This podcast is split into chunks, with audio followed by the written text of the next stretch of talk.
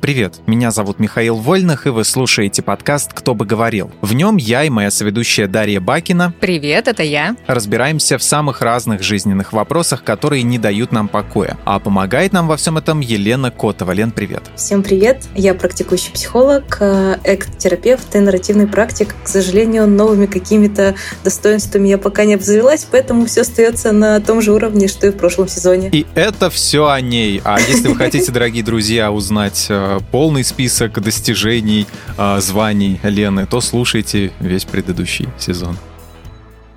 Первом выпуске нового сезона поговорим о том, как вернуть детское умение радоваться мелочам. А еще обсудим, действительно ли этот навык необходим взрослым, почему многие его теряют, и может ли чрезмерный восторг незначительными вещами навредить. На обсуждение этой темы нас натолкнул аудиовопрос от коллеги Дарьи Полещиковой, ведущей подкаста «Дом с огнем». Кстати, ссылку на этот подкаст вы найдете в описании к выпуску. Привет, коллеги! Уже долгое время меня волнует вопрос, на который я не могу сама найти ответ. Можно ли взрослому человеку сохранить детское умение радоваться мелочам? И главное, как это сделать? Поясню. Когда я была маленькая, меня много что радовало. Например, я очень любила открывать новый тюбик зубной пасты, особенно если она была клубничной или со вкусом Кока-Колы. Это был такой кайф, а еще я всегда с нетерпением чего-то ждала. Похода в театр всем классом, каникул, дня рождения подружки. Я всегда была в состоянии приятного предвкушения. Сейчас мне 35, и я давно уже этого не чувствую. Причем я не могу сказать, что живу скучно. Наоборот, мы с семьей путешествуем, и по интересным местам ходим. И мне нравится пересматривать фотографии и вспоминать, как было классно в тот момент. Но вот детского предвкушения почему-то нет. И в моменте радоваться мелочам бывает сложно. Можно ли это как-то исправить?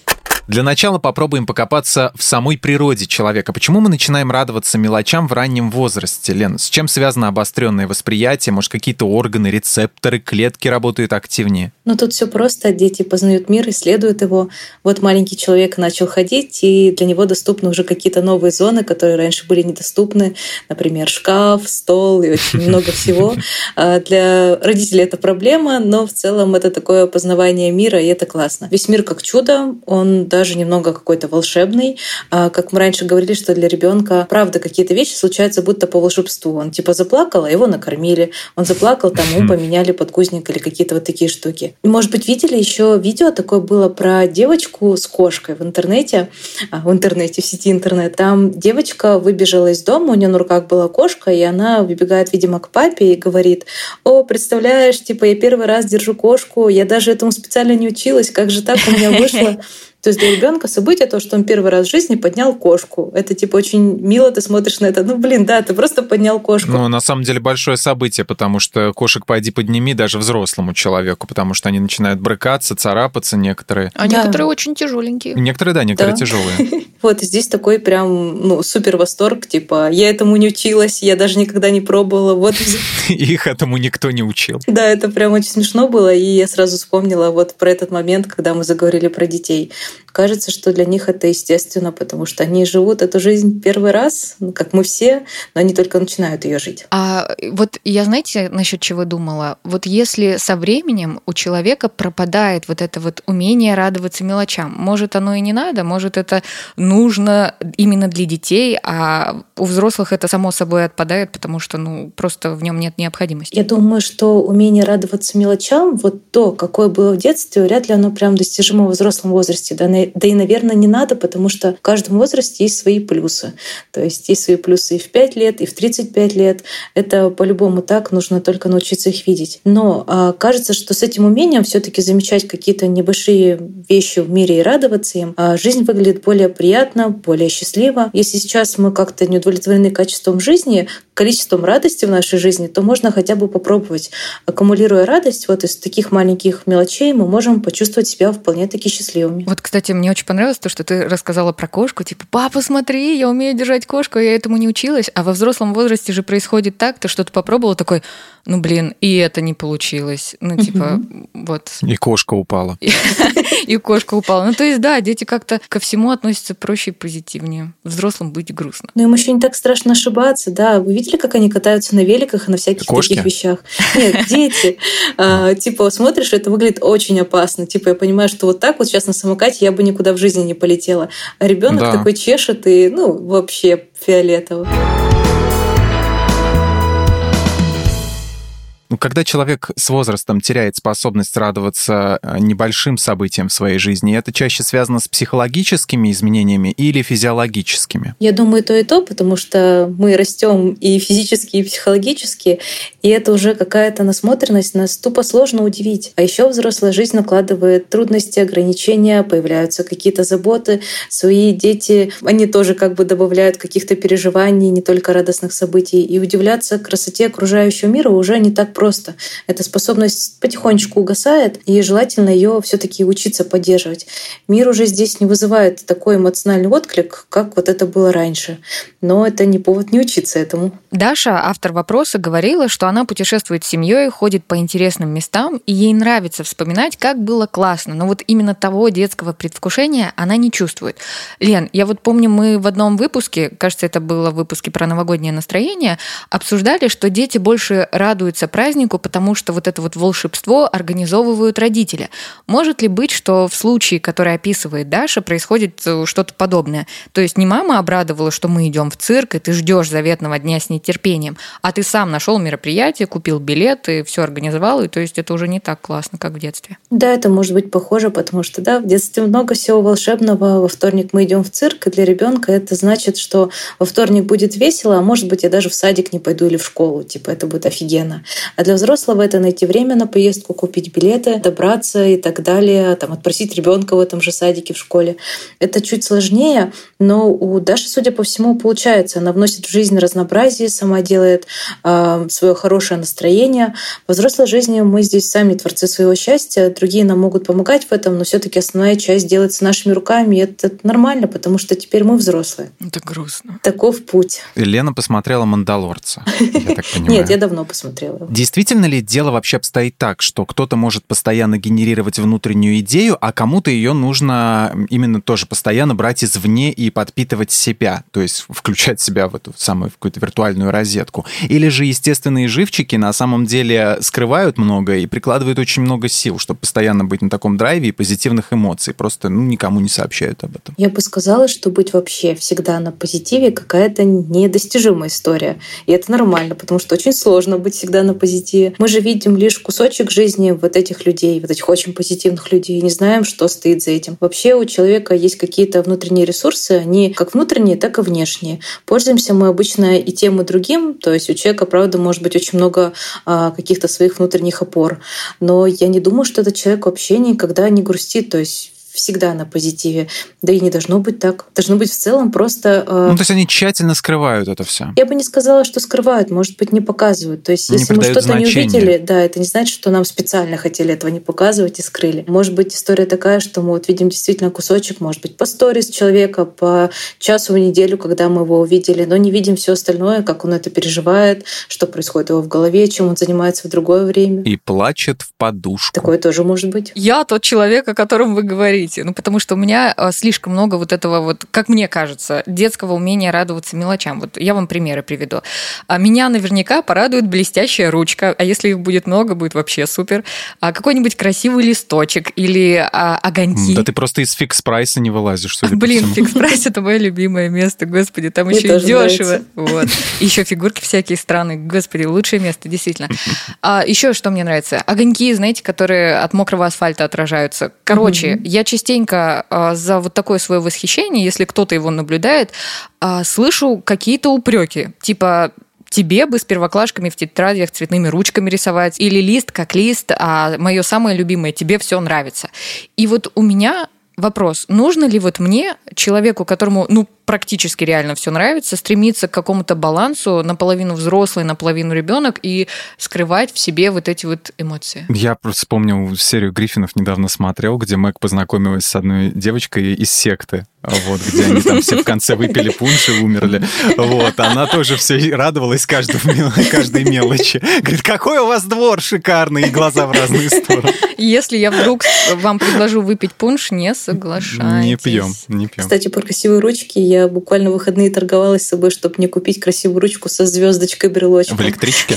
Нет, в магазине. Вот она просто банила и была по акции. Я такая, блин, Лена, у тебя пачки ручек, не надо. Если вернуться к вопросу, то это, мне кажется, звучит как что-то прекрасное, если честно. Но тут не мне оценивать, наверное, а тебе, Даш, как тебе оно, как живется, когда все вот так. А если какой-то недостаток э, взрослого, серьезного вот такого решала? То есть вот если такое, что ребенка все-таки больше, а вот взрослого не хватает, что ты уходишь в какую-то там, например, детскую позицию очень часто. Потому что я на самом деле не вижу ничего плохого в том, чтобы а, человеку нравились ручки, а, какие-нибудь красивые отражения в лужах, а, какие-нибудь красивые тени от деревьев в солнечный день. Я, в принципе, испытываю похожее, когда надеваю линзы. То есть это тоже идешь и Зрение хорошее, да. Да, и я тоже слышала часто от людей, что, блин, Лена, тебе все нравится. Ну, не все на самом деле, но Просто нравится. я сегодня линзы надела. Да, да, и мир стал в HD, это стало очень приятно.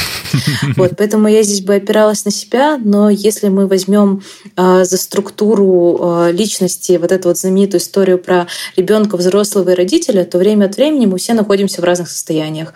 А иногда в позиции ребенка, иногда в позиции родителя, иногда в позиции взрослого. В зависимости от ситуации какой-то кусочек нашей личности выходит в свет. И если это взрослый, это больше про э, нести ответственность, э, про эффективное, неэффективное действие, про рациональное, э, нерациональное, что ему надо принять какое-то взвешенное решение, вот тогда он подключается.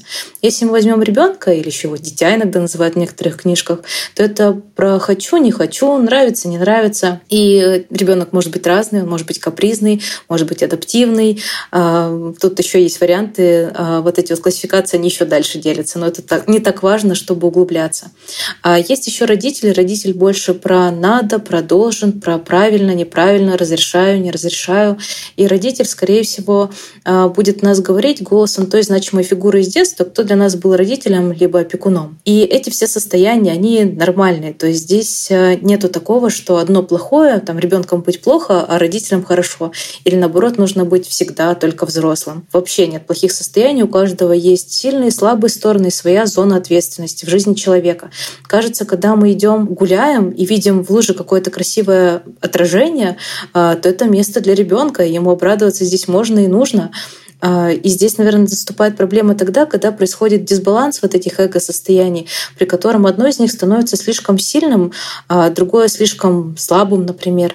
Часто одна из важных причин проблем в жизни — это как раз дисбаланс вот этих вот систем, если верить транзактному анализу. И здесь а, в случае транзактного анализа стремятся как раз а, к балансирующему состоянию, развивают способность свободно переключаться между этими эго-состояниями ребенка, взрослого и родителя в зависимости от тех задач, которые нужно решать, там, от тех задач, которые стоят перед человеком. Различные жизненные ситуации здесь требуют от нас разного поведения, разных психологических реакций. Это, например, как, допустим, если бы я была руководителем а, и хотела бы от своих подчиненных какой-то прям ответственности, например, включенности в дела, но при этом отчитывала их, как родитель отчитывает маленького ребенка.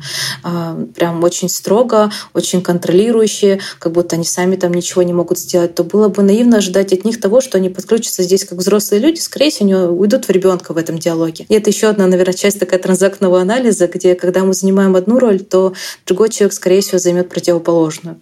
Это такой был небольшой экскурс э, в транзактный анализ. Сложное слово транзактный анализ. Да, но кажется, это похоже как раз вот про э, в сторону, нужно ли балансировать между взрослым и ребенком. А в идеале, чтобы все эти состояния были уравновешены и приходили в нужный момент времени. На работе, например, часто взрослые ребята, или, может быть, адаптивный ребенок. Адаптивный — это тот, который играет по правилам, который не капризный, например, и такой «не хочу, не буду, буду саботировать работу». А в целом такой довольно-таки договариваемый. Смотри, Лен, мне очень понравилось то, что ты сказала, что нужно э, уметь балансировать между вот этими взрослыми детскими своими чертами и в нужный момент их вытаскивать наружу. Но вот, как мне кажется, у меня, например, это получается. Но меня больше всего смущает, как реагируют окружающие. Ну, то есть, какая тебе разница, трачу я деньги на цветные ручки или не трачу? Ну, типа, почему кто-то считает нужным... Вы ее задело, да? Да, меня реально задело. Просто, Миш, так обидно, когда тебе говорят, ты просто купил цветную ручку классную, блестящую, ты хочешь ей в своей тетрадке нарисовать, а тебе говорят... Да ну не сообщай об этом просто никому. Скала складывай складывай их. Ну, если видят, если это видят и говорят, вот тебе с первоклашками надо рисовать. Я, во-первых, тебя не спрашивала, это раз. А во-вторых, я же, блин, в своей тетрадке буду рисовать, не в твоей. Что ты прикопал? Ну, короче, я сейчас плакать буду, блин. Мне очень обидно. Можно так и сказать. То есть, если это неуместная критика, человек важен, то есть мы хотим продолжать общение. Ну, слушай, это обидно. Мне нравятся ручки, мне нравятся всякие прикольные, всякая прикольная канцелярия и все такое. И когда ты говоришь, да, а вот такие слова, мне становится обидно. Я, типа, вообще ничего тебе не хочу показывать. Там, давай, пожалуйста, без этого. Наверняка у этого человека тоже есть какие-то вещи, на которые он тратит деньги, а, что будет не очень рационально со стороны другого человека. Потому что у каждых людей есть э, такие вещи. Кто-то тратит на комиксы, кто-то тратит на лего, кто-то тратит на ручки, канцелярию, а кто-то собирает, не знаю, кроссовки, например. Поэтому mm-hmm. здесь это же все дело вкуса. Как можно считать покупку цветной ручки нерациональной тратой, я не понимаю. У меня вот тут на столе лежат прекрасные маркеры пастельных тонов. Лен, тебе что, два года? Черные не могла купить. очень красивые. Они такие неяркие, знаете, которые маркеры Тебе с первоклашками подкаст записывать, а не с второклашками, как мы. Класс. Не вот эти вот ядерные вырви глаз цвета, они тоже классные, но вот такие вот светло-розовый, светло-зеленый, светло-желтый. Ну, это приятно, да. Ну, вот да? у меня, я нашел вчера наклейки от видеокассет, которые у меня О! еще были старые. Это, э, которые клеишь и на них писать надо, вот эти? Да, да, да, ага. такая, вот, которые как вкладыши ага. вкладывали туда, и там всякие, там есть анимешная мордочка, и О! написано внизу Animated Cartoons, там всякие, типа, биты бейсбольные, и Ничего шлем себе. этот, спортс. Козырно вот. у тебя наклейки, Миш. Там, да, и там на телевизоре написано драма, и я думаю, это телевизор на монитор наклеить, потому что это большой источник угу. драмы драмы а, вот, в моей жизни. Лен, когда окружение давит на взрослого человека психологически, то есть, к примеру, он один такой позитивный и бодрый, а вокруг все унылые и радоваться мелочам считают признаком инфантилизма, а стоит ли вообще подстраиваться под таких людей? И как не растерять индивидуальность под влиянием толпы? Извини уж, если такой банальный а, вопрос, но все же. Хочется спросить, вообще хочется ли подстраиваться и надо ли? Самого себя в первую очередь да, спросить. и чем плохо мой образ жизни при этом. А, окей, эти люди его не поддержат, наверняка найдется тот, кому это нравится. Например, Даша рассказала про свои ручки. Угу. Для кого-то они кажутся, ну, типа, о, зашквар, нашла на что тратить деньги. Хотя, господи, на ручки такие несмертные богатства тратятся, я не знаю. Можно было инвестировать, наверное, эти 40 рублей. Вот. А, я понимаю ее, то есть я вот залипала буквально выходные над ручкой, она меня гипнотизировала своим брелочком сверху и, типа, приходилось себя уводить просто потому, что ручек много. И здесь как не потерять себя, мне кажется, что уделять больше времени саму себе, напоминать, почему вам важна а, ваша индивидуальность, а, что вы ничего не делаете плохого, и вам можно быть самим собой, и это не делает вас инфантильным человеком. Любовь к ручкам делает человека инфантильным или к наклейкам от кассет. Когда я росла, я думаю, и в вашем детском возрасте то же самое было. Ну вот у меня лично не было перенасыщения игрушками, а чтобы купить действительно красивую ручку или тетрадку для школы, мне нужно было ехать в соседний город целый час на автобусе. А сейчас все, что хочешь, либо есть в шаговой доступности, либо пару кликов в телефоне, и тебе доставят что угодно, куда угодно. Вот эта доступность и разнообразие всего и вся вредит нашему умению восхищаться незначительными вещами. Ну, слушайте, я бы не сказала, что это вредит. Удивлять стало сложнее, но кажется, это естественный процесс.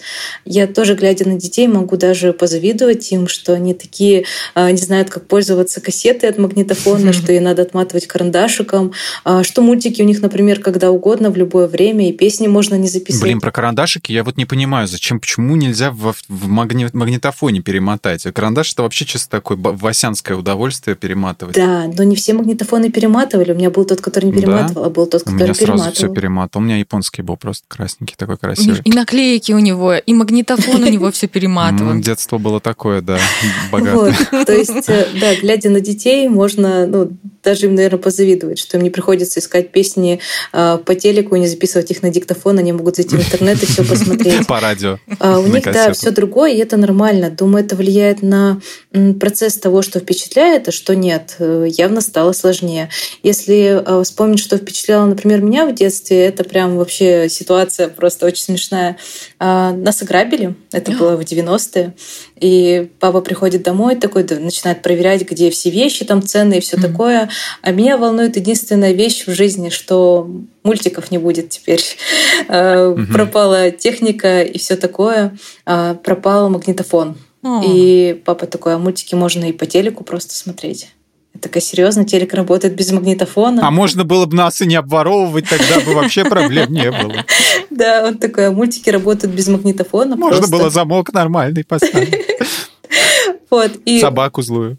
Да, кстати, собака сейчас дома очень помогает, когда кто-то звонит в квартиру, она облаивает, и ты такой, а, можно и открывать. Умный дом по-русски называется. Да, вот. И меня тогда очень удивил тот факт, что я могу смотреть мультики еще и по телевизору. Я думала, что мультики работают только с э, вот этим вот приемником и больше никак. То есть это впечатление реально было на полвечера, пока папа ходил и пытался найти все, там, не знаю, вещи, которые украли, не украли. Меня волновала вещь, что кошка на месте, это хорошо. Мультики можно смотреть без этого, это вау, это просто ситуация космос. Надо всем об этом рассказать. Если родитель замечает, что его ребенок несколько апатичен к происходящим в его жизни событиям, ну, не умеет радоваться мелочам, допустим, или там слишком мрачный, читает Достоевского, допустим, вот, всякими другими вещами занимается, а как другие дети не смотрят а, ТикТок, не играет в Майнкрафт, вот, нужно любить тревогу родителю? Но читает, кажется, уже хорошо. Но mm-hmm. если серьезно, я думаю, тут много зависит от возраста и как проявляется эта апатия. Потому что бывает такое, что мы, например, возьмем подростка, и ему что-то неинтересно, на самом деле ему просто неинтересно то, что, по мнению нас, ему должно быть интересно. Учеба и все такое, там, не знаю, спорт. И здесь э, может быть много причин, почему появилась апатия у ребенка, но не только у подростка. Это может быть тупо нехватка свободного времени, когда э, у ребенка очень много дел, помимо учебы, он там занимается еще какой-то внеучебной спортивной деятельностью, а, гоняет на кучу кружков, а, делает домашние дела. Это может быть даже депрессия, это может быть какой-то конфликт, травля, это могут быть личные проблемы, а, проблемы с друзьями, отсутствие этих друзей. И особенно, наверное, заслуживает внимания ситуация, когда все было окей, то есть ребенок был там общительный, интересовался чем-то, а потом в какой-то период времени что-то изменилось в поведении, самочувствии, и вот он стал апатичный. С ребенком можно попробовать поговорить, если это возможно, если он же в том состоянии, понаблюдать за ним, если что-то кажется, то это, скорее всего, не кажется, и лучше стоит обратиться к специалисту хотя бы для того, чтобы успокоиться. Мне вот очень нравится э, эта фраза «если кажется, то значит не кажется». Если ты о чем то подумал, что что-то не так, то, скорее всего, действительно что-то не так. Поэтому проще сходить да, к специалисту квалифицированному, психологу, может быть, детскому, и узнать. Потому что, правда, у апатии бывают разные причины. И что для нас может быть апатия, для ребенка может быть нормальным состоянием. То есть, если, например, он не интересуется птицами или шахматами, а папа интересуется птицами и шахматами, может сказать, ну, ты что-то вообще ничем не интересуешься, очень апатичный. Угу. А ему нравится, например, другое. Поэтому можно за ним понаблюдать. И мне кажется, да, особенно заслуживает внимания те ситуации, когда все было окей, ребенок интересовался, а потом перестал это делать. Вот это, мне кажется, самая такая, наверное, острая ситуация. Как вот э, научить взрослеющего ребенка не растерять умение наслаждаться мелочами? Я думаю, наверное, самое классное, что можно сделать, это показывать своим личным примером, как это возможно, и постараться обращать внимание на состояние ребенка. А как раз вот эти моменты, когда что-то может пойти не так. Например, он стал апатичным. И в конце концов, отвечая вообще на все наше аудиописьмо, что с этим делать, с вот этой вот проблемой, которую нам Даша озвучила? А, из а, такого местечкового, наверное, что можно посоветовать из маленького, мне кажется, прикольным идея вспомнить то, что нас радовало в детстве, и, может быть, радовало и хотелось, но этого не случилось. Это может быть а, какая-то некупленная игрушка, какая-то несовершенная поездка или какое-то там мероприятие, которое очень хотелось, но по какой-то причине этого не было в жизни, или наоборот было и утратилось. Из банального, например, я недавно вспомнила про шарики. Может быть, видели такие? Было два шарика а, в наборе, и когда стукаешь друг об друга, они такие, они как спички. А, получается такая искра и запах такой вот прям реально как от спички. Да, это где такие продаются? Я тоже таких не видела. Вы не видели, господи, не, не так у нас, знаешь, пахли. шарики были такие, которые а, для, не знаю, массаж рук, это мелкая моторика рук была очень популярна. Они еще звенели, такие китайские шарики, два больших в руках. Нет, это не такие, это подкидываешь, и один падает на другой, и он типа так э, щелкает. И он не может взорваться, это такие а безопасные петарды, но это очень прикольно. Я не Кайф. помню их названия, но это классно, их прям реально трешь друг об друга, они прикольный звук издают, очень вкусно пахнут вот этими вот Сегодня спичками. я вытрясу из кассирш в фикс прайсе, что это за шарики, и есть ли у них и когда они у них появятся. Просто замучаю всех. Ну вот они были в районе 90-х, я погуглю название, чтобы скинуть. Вот. Угу. И а, мне это очень сильно захотелось. То есть я думаю, например, что сейчас, если найдя эту вещь, то а, я вот испытаю, наверное, тот детский восторг и радость, и удивление, типа, и запах вот этот вот понюхать. Запахи, кстати, очень хорошо нас тоже возвращают а, в прошлое, в какое-то приятное прошлое. Поэтому можно вспоминать то, что радовало раньше, попробовать это воплотить. А если это уже было, или еще лучше, даже если этого не было, очень сильно хотелось. И из такого глобального, наверное, из как неприемного приемчика. В целом я бы посоветовала концентрироваться на моменте здесь и сейчас, как бы не было банально.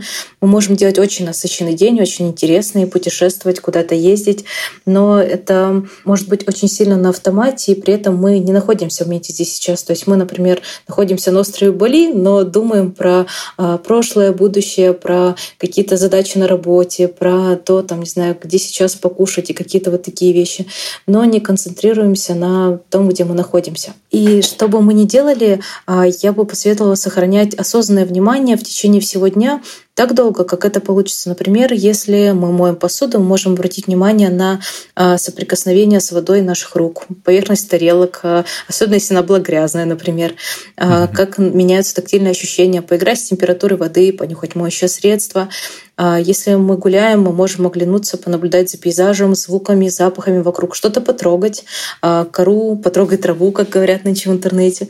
Это вот как раз очень сильно, мне кажется, возвращает нас в момент, где мы можем больше замечать каких-то вещей и стать более внимательными. Здесь можно даже почувствовать поверхность тротуара сквозь обувь в момент прогулки, ощутить какой-то запах воздуха, может быть какой-то вкус во рту, это может быть вкус утреннего кофе или зубной пасты вообще. Можем заметить, как вообще движется ветер, а, куда он направляет волосы, как он а, отражается на коже. Это теплый ветерок, где как пустыня Сахара сжигает или какой-то прохладный.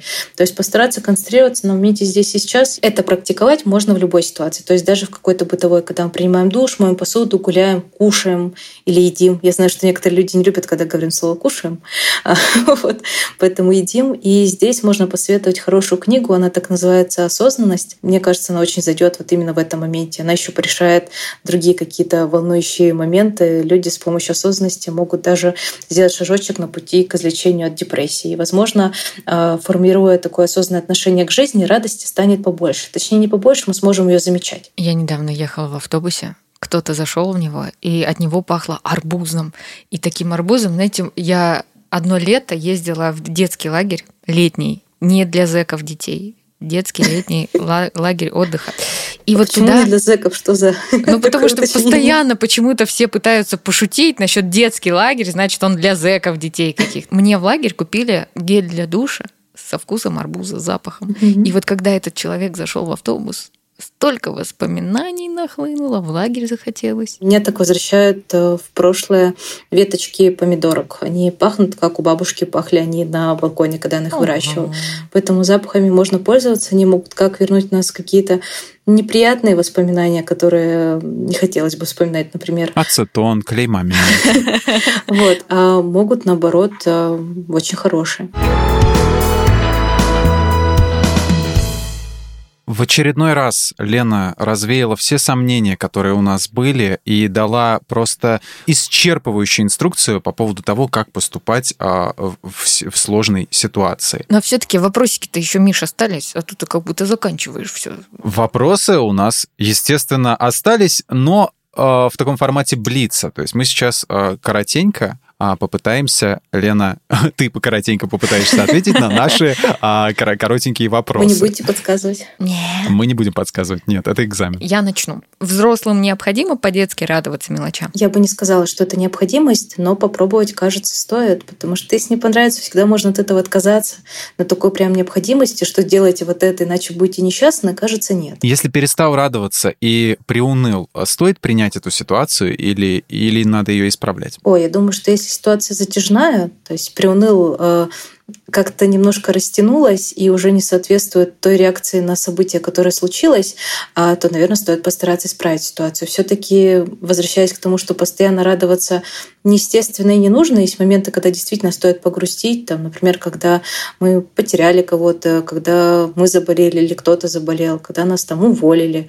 И кажется, здесь а, как-то специально себя а, радовать не совсем естественно. Можно погрустить, но если мы понимаем, что мы в этом застреваем, можно постараться с этим уже что-то делать. Если взрослый чересчур радуется незначительным вещам, с ним что-то не так? Все с ним так, я думаю. Это, кажется, приятная вещь, когда какая-то небольшая вещица может обрадовать. Если вам нравятся ручки, покупайте ручки, не жалейте денег. Стоит ли исправлять мало радующихся детей? Исправлять звучит как что-то такое принудительное. Ты типа сейчас радуйся побольше или нет. Возвращаемся в детский я... лагерь. Да, вечером я проверю, насколько ты радовался, еще учительницы спрошу. А я думаю, что к детям стоит прислушиваться, присматриваться, разговаривать с ними. Если мы заметим какие-то тревожные звоночки, а, то стоит постараться помочь человеку порадоваться посильнее. А, это не с позиции исправить вообще всех, но с позиции, если есть какая-то проблема, то ее стоит решить. Знаете, что хочу вам сказать? Что я очень рада, что у нас начался новый сезон. Лена, спасибо тебе большое. Это был подкаст «Кто поговорил». Большое всем спасибо, кто слушал. Лена, благодарим тебя. Ты лучшая. Если бы я умела петь песни и писать их, я бы тебе обязательно написала песню, потому что ты великолепна. Ну и отдельное спасибо, спасибо ведущей подкаста «Дом с огнем» Дарье Полещиковой за аудио вопрос. Слушайте нас на всех удобных платформах, комментируйте, ставьте лайки и звездочки. А мы с вами прощаемся. Всем пока. Пока. Пока-пока. Пока-пока.